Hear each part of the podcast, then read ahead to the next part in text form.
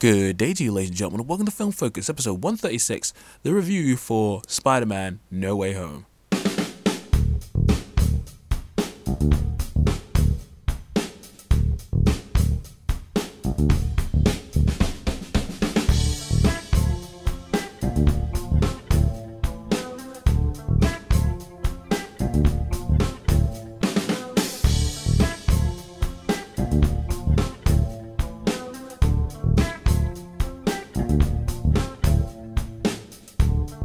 Well, hello there, ladies and gentlemen of the North, South, East, and West, and welcome to another episode of Film Focus. I'm your host, the Hypersonic55, and I'm glad that you decided to join me once again for some film related discussion. And today, you know what it is. We're talking about Spider Man, Spider Man No Way Home. Um, the interesting thing about this film is that I feel like over the course of 2021, it's been a, you know, fairly sparse yet interesting year for films, but I would say overall, nothing's really like jumped out at me, save for a handful of films after the summer came around. And there's definitely been some more interesting films that's grabbed my attention in ways I didn't expect. But I knew at the back of my mind Spider Man was going to be some form of an event. But as soon as the first trailer came out, I was like, yo, now I'm in. I dodged the new trailers, I dodged all the TV spots, and especially once the rumors really started to blow up, I was muting things on Twitter. I was hiding in every pocket of the internet that I could, just trying to avoid this film for dear life. Especially once I found out that the film was going to get an early release date over here in the UK. So, yo, the build up to this film has been insane. The rumors, the questions, so much was up in the air and so much was, you know, potentially there to fail because considering that this was Spider-Man's third outing in the Marvel Cinematic Universe, but you also had Doctor Strange in here, and the potential chance for certain other things to come to pass, it was looking like it could be another Spider-Man 3 or Amazing Spider-Man 2 situation. But I am here to report, ladies and gentlemen, that this film is glorious. It is one of the most joyful experiences I've had in the cinema for years. I don't think I've felt this kind of hype for something. It's hard to really put it into, you know, a tangible thing because I'm just like, I want to say the first Avengers was like the last time I felt like genuine hype for a superhero property of this magnitude, but it's really hard. I would say that's the best example I can give right now. And I know that there's a lot of people right now in the spoiler free territory who don't want to know any more than that. So I would say if this is all you want to know, know that Spider Man No Way Home is a triumph. A glorious time, go out and watch it. But for those who want a little bit more information, stick around. But anyway, we have a review to do, and I'm going to try to do my very best to not talk about any of those story specific things because this is one of those films you need to see fresh as hell or as fresh as you can because seeing it in action, oh boy, so so much happiness will wash over you in the best way possible. But yeah, I guess it's time to talk about the review now. So as we do, we talk about story, characters, presentation, and overall conclusion. So without further ado, ladies and gentlemen, let's jump in. So the plot for this film can be summed up as the following. Taking place right after the events of Spider-Man Far From Home, Peter Parker's identity as Spider Man has been revealed to the world, and this causes him a great deal of hassle in his social life, at home, at school. He's being interrogated. Everything seems to be crumbling for this boy. So he asks the one person he believes who can help him out, which is Doctor Strange. So he asks Doctor Strange if he can cast some sort of spell to make everybody forget that he is Spider Man and Doctor Strange attempts to help him out, but while casting the spell, Peter messes it up and causes a big old magic catastrophe, which in turn creates this weird situation where other previous Spider Man villains from other universes are coming in to cause Peter some hassle. And so it is down to Peter, along with some help, to try and sort out this whole situation before it gets out of hand. And that is the best way for me to summarize the plot without going into the area spoilers. Now, I really enjoyed the story, and despite a lot of the moving parts, the focus was still kept on Peter Parker and his journey slash adventure as Spider Man. The themes of this film really hit harder and resonate on a frequency I haven't felt for a while. And it's just such a crazy experience that will potentially leave you speechless depending on how invested you are in this series and the character. I also appreciate the fact that this film was a lot darker and a lot more dramatic than the films we've seen in this series beforehand, and it carries that kind of dramatic weight that I really appreciate in my superhero films. But that's not to say the film is all doom and gloom. It has great levels of levity that balance things out. The humor in this film is incredible, with so many humorous moments spread throughout the film at just the right moments. A while I've seen online someone say that this film still suffers some of the uh, tonal whiplash that the MCU films have had before when it comes to balancing humor and drama. I'd say that this film handles it so much better than some of the other films that we've seen in the past, at least recent past. I'm looking at you, Black Widow. And I cannot talk about this film without mentioning the fan service and nostalgia. Yes, there is a lot of it, and it will hit you differently depending on your level of fandom, but for me, it was perfect. And it wasn't just thrown in there randomly, it served a purpose to the story, and it worked quite well. And just from watching how wonderfully executed this film is, I felt like the people behind this film, Jon Watts, the director, Amy Pascal, and Kevin Feige as the producers, the writers, and everybody else, have refined the formula of what makes Spider Man work in this series to the point where they know what they're doing with this plot and characters. And it felt like it was just so comfortable in terms of how they were handling things that they could take certain risks and make it work. Hence, why you have so much crazy stuff going on in this film, and yet they're able to concentrate it in one straight line. There's a through line in this film, and it works.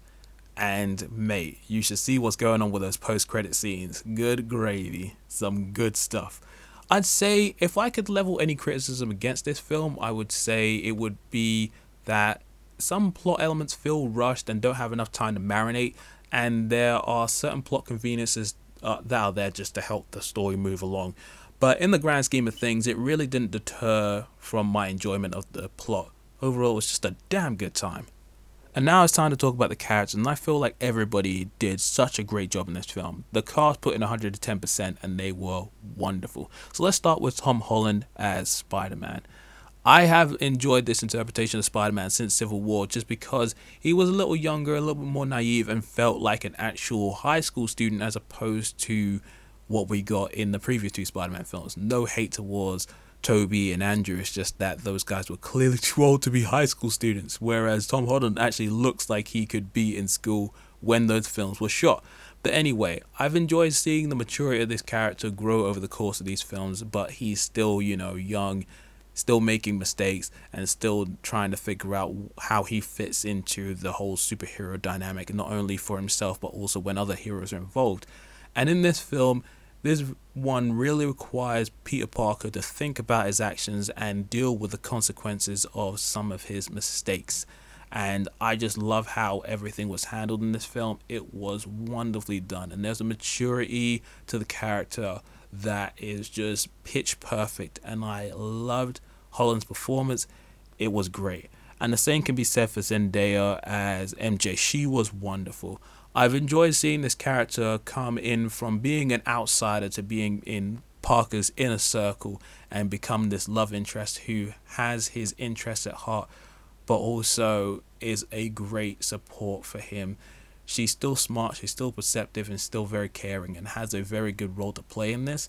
I also love Jacob Batalon as Ned Leeds.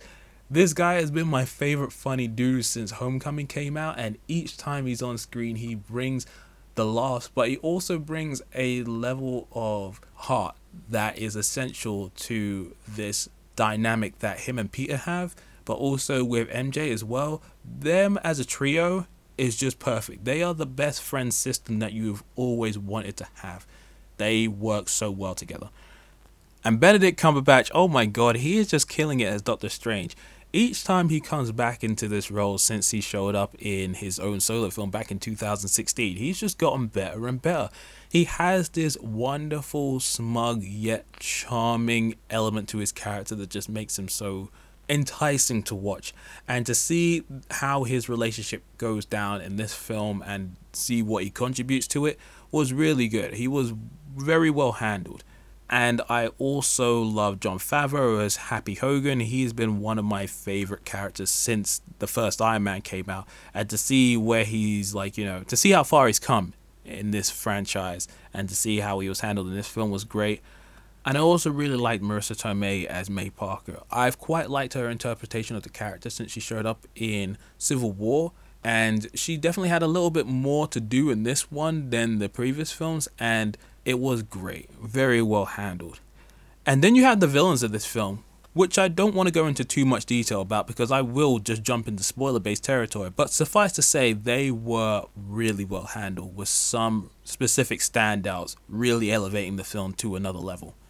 Alright, and now it's time to talk about the presentation, and good gravy was it wonderful. Visually, this film was so well done with some really great looking visual effects, some really dynamic and well choreographed action sequences, good lighting, and some nice color work as well.